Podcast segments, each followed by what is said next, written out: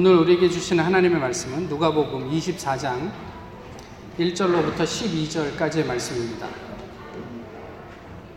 신약 성경 누가복음 24장 1절로부터 12절까지의 말씀입니다.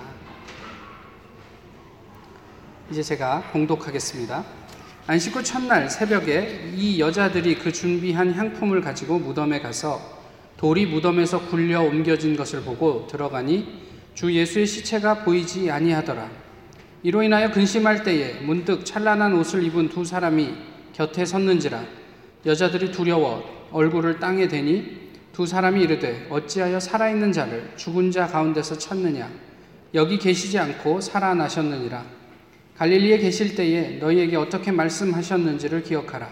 이르시기를 인자가 죄인의 손에 넘겨져 십자가에 못 박히고 제3일에 다시 살아나야 하리라 하셨느니라 한데 그들이 예수의 말씀을 기억하고 무덤에서 돌아가 이 모든 것을 열한 사도와 다른 모든 이에게 알리니 이 여자들은 막달라 마리아와 요한나와 야고보의 모친 마리아라 또 그들과 함께한 다른 여자들도 이것을 사도들에게 알리니라. 사도들은 그들의 말이 허탄한 듯이 들려 믿지 아니하나 베드로는 일어나 무덤에 달려가서 구부려 들여다보니 세마포만 보이는지라 그 된 일을 놀랍게 여기며 집으로 돌아가니라 아멘. 예, 제가 그런 그 부탁은 잘 안 드리는데 오늘 부활절이니까 옆에 계신 분들하고 부활 축하합니다. 인사 한번 하시죠. 예, 부활 축하합니다.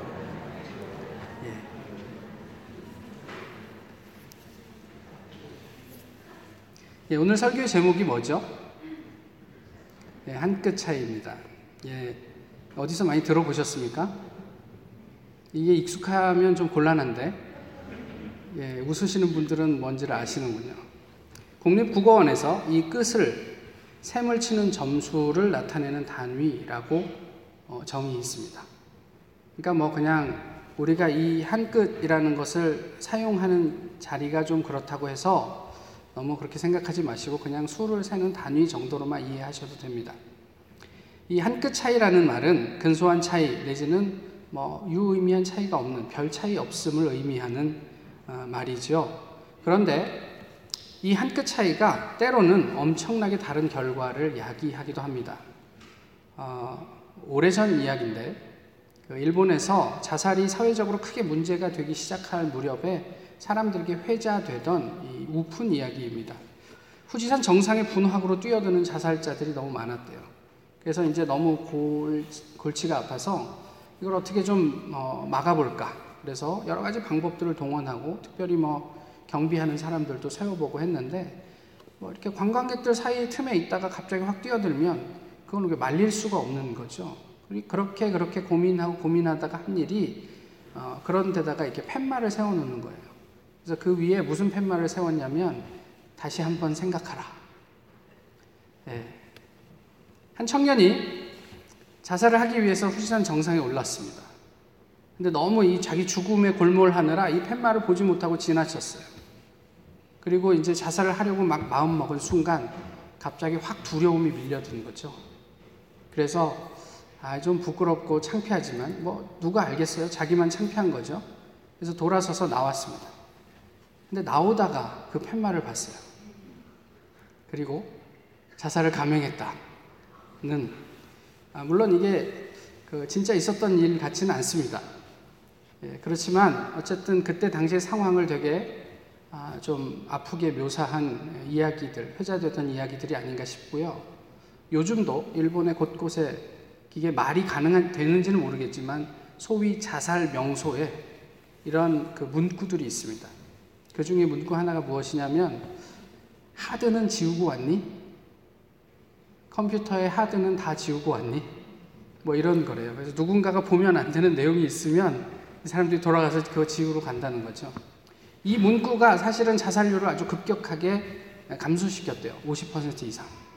예, 그 의미가 있었다 그러는데 어쨌든 한 끗 차이입니다. 들어갈 때 보든지 나오다가 보든지 이 한 끗 차이로 삶과 죽음이 갈렸습니다. 부활의 아침입니다. 아, 오늘 읽었던 본문의 내용들이 일단의 여인들이 새벽에 무덤을 향하는 모습을 담고 있습니다. 아, 그저께 스승의 시신을 급하게 수습하고 마음 한편에 부담이 있었던 것 같아요. 이제 곧 안식일이라 그래서 충분히 그 시신을 수습할 시간이 없었어요.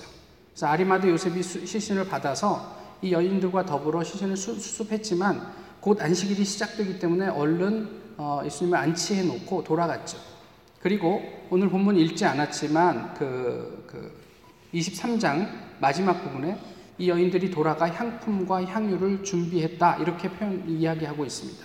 그러니까 안식일이 지나고 나면 다시 방문해서 예수님을 제대로 이제 수습을 해야지 향품과 향유를 다시 발라야지라고 생각을 했던 거죠. 그러면서 다시 그 자리를 찾아가는데 이들 마음속에 도대체 무덤의 그 큰 돌은 누가 옮겨줄까? 무덤을 향하고 있지만 그들에게는 걱정이 앞서고 있습니다. 돌아가신 스승에 대한 애틋한 어, 애정이 느껴집니다. 또 시신을 정성스럽게 모시기 위한 이 여인들의 어떤 그 열심, 또 여인들의 헌신, 이런 것들이 숭고하다 느껴지기도 합니다. 우리에게 예수님을 향한 이런 애정이 있습니까? 주님을 향한 이러한 헌신과 열심이 있습니까? 그런데 미안하지만 이들이 보여준 사랑은 의미 없습니다. 또 한국 교회는 이들이 보여준 헌신과 열심 때문에 멍들고 있습니다. 무슨 이야기냐면 지금 이 여인들이 무덤으로 향하고 있는 이유가 무엇입니까? 예수님을 장례하기 위해서예요.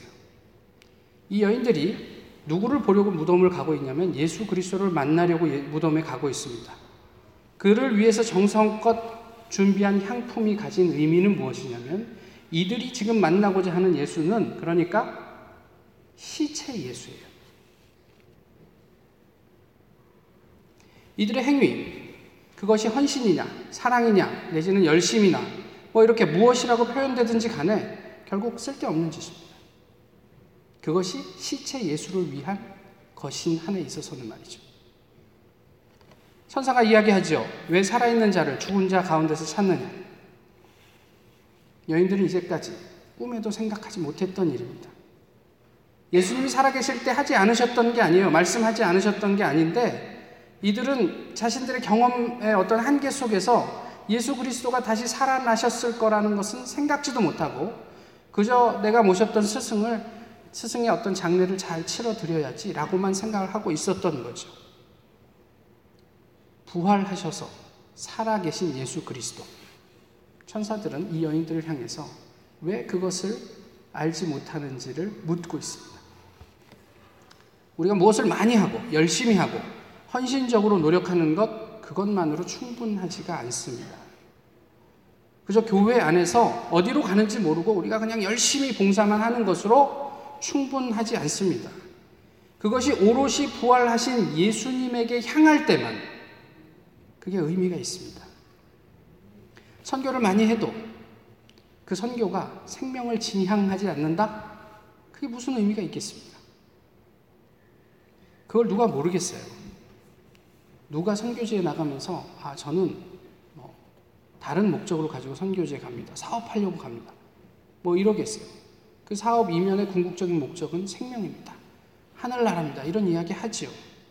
그렇지만 오늘 본문의 여인들처럼 우리는 우리의 경험 속에서 우리가 상정한 예수, 그 시체 예수를 위해서 최선을 다하는 우를 범할 수 있는 사람이라는 것을 또한 잘 유념해야 한단 말이에요. 로마서 10장에 가서 보시면 하나님께서는 바울을 통해서 유대인들에 대한 평가를 하십니다. 뭐라고 말씀하시냐면 그들이 하나님께 열심히 있으나 올바른 지식을 따른 것이 아니다. 이렇게 말씀하세요. 열심히 해요. 세상에 하나님을 섬기는데 유대인만큼 열심인 사람이 어디 있습니까? 그러나 하나님은 그들이 올바른 지식을 따라 섬기지 않는다라고 얘기하세요. 그게 하나님의 평가예요. 외적으로 어떻게 드러나든지 간에. 그들이 헌신한 것은 그러면서 하나님 뭐라고 얘기하시냐면 하나님을 위한 것이 아니라 생명을 위한 것이 아니라 자기의 의를 세우기 위한 것이다. 그래서 결과적으로 하나님의 의와는 무관한 신앙 생활을 하고 있다고 유대인들을 하나님께서 평가해요.